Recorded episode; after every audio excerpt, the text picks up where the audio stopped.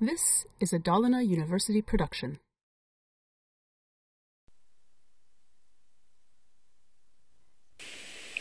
Vi ska titta på ett, eh, en ny metod för Windows-objektet som slänger upp en dialogruta. Jag ska visa hur det är tänkt att funka det här programmet. Vi öppnar vår browser och tittar lite grann.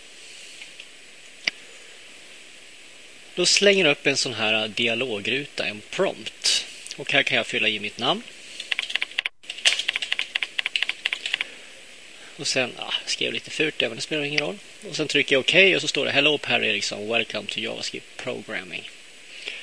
Hur är det här gjort? Hur får man upp en sån här dialogruta? Och så vidare. Jo, vi ska titta på det. När du gör JavaScript-program så behöver du hålla information. I det här fallet så behövde jag hålla mitt namn. Och den här informationen brukar hållas i något som kallas för variabler. Det är ett litet minnesutrymme i datorn, ett litet fack eh, som man kan spara information. Och det här facket har alltid ett namn och sen innehåller det någonting, något data. Och för att skapa då en sån här variabel så tittar vi på rad nummer 14. Då använder jag nyckelordet var som talar om att det här är en variabel och så ger jag variabeln ett namn. Den heter name här, men den kan heta Kalle eller den kan heta soppa eller apa. Men ge gärna variabeln ett beskrivande namn.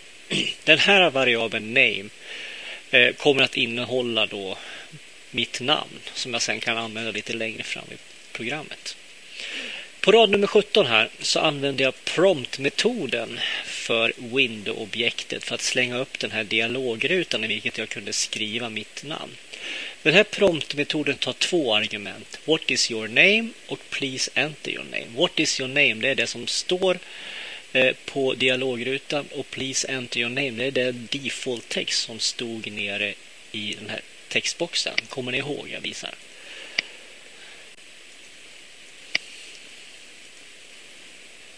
Alltså, what is your name var första argumentet och please enter your name var andra argumentet för den här promptmetoden.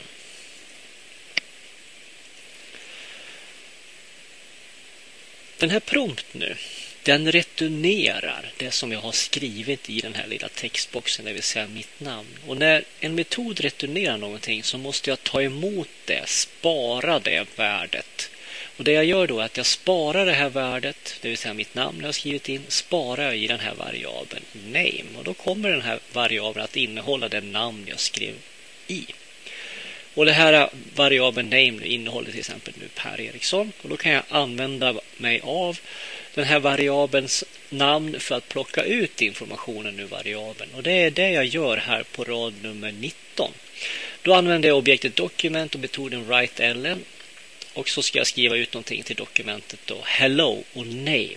Då anropar jag den här, eller använder mig av variabelns namn här, name, och hämtar ut det värde som finns i den här variabeln. Och det här värdet, det är det jag skrev in i den här textboxen som hamnar i variabeln name. Så skriver jag Per Eriksson så hamnar den i variabeln name och innehåller då värdet Per Eriksson. Skriver jag eh, Nisse Hult så kommer den innehålla Nisse Hult, den här variabeln. Så det jag gör är att jag anropar eller åberopar den här variabeln name och hämtar det värdet som finns i name.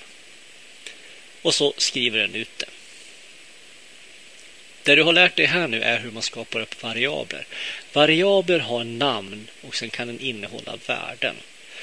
Du använder variabler i ett program för att kunna spara information för att kunna använda det lite längre ner i programmet. Du lär dig också en ny metod för Window-objektet. Den heter Prompt. Slänger upp en dialogruta vilket användaren kan skriva in någonting. Eh, vi pratar om att eh, den här metoden tog två argument. Och argumenten separeras då med hjälp av det här kommatecknet du ser här. Så här har vi första argumentet, komma, andra argumentet. Sen använder vi den här variabeln name för att hämta ut den information som den innehåller. Och det gör vi genom att bara skriva ordet name på det viset och hämta ut informationen.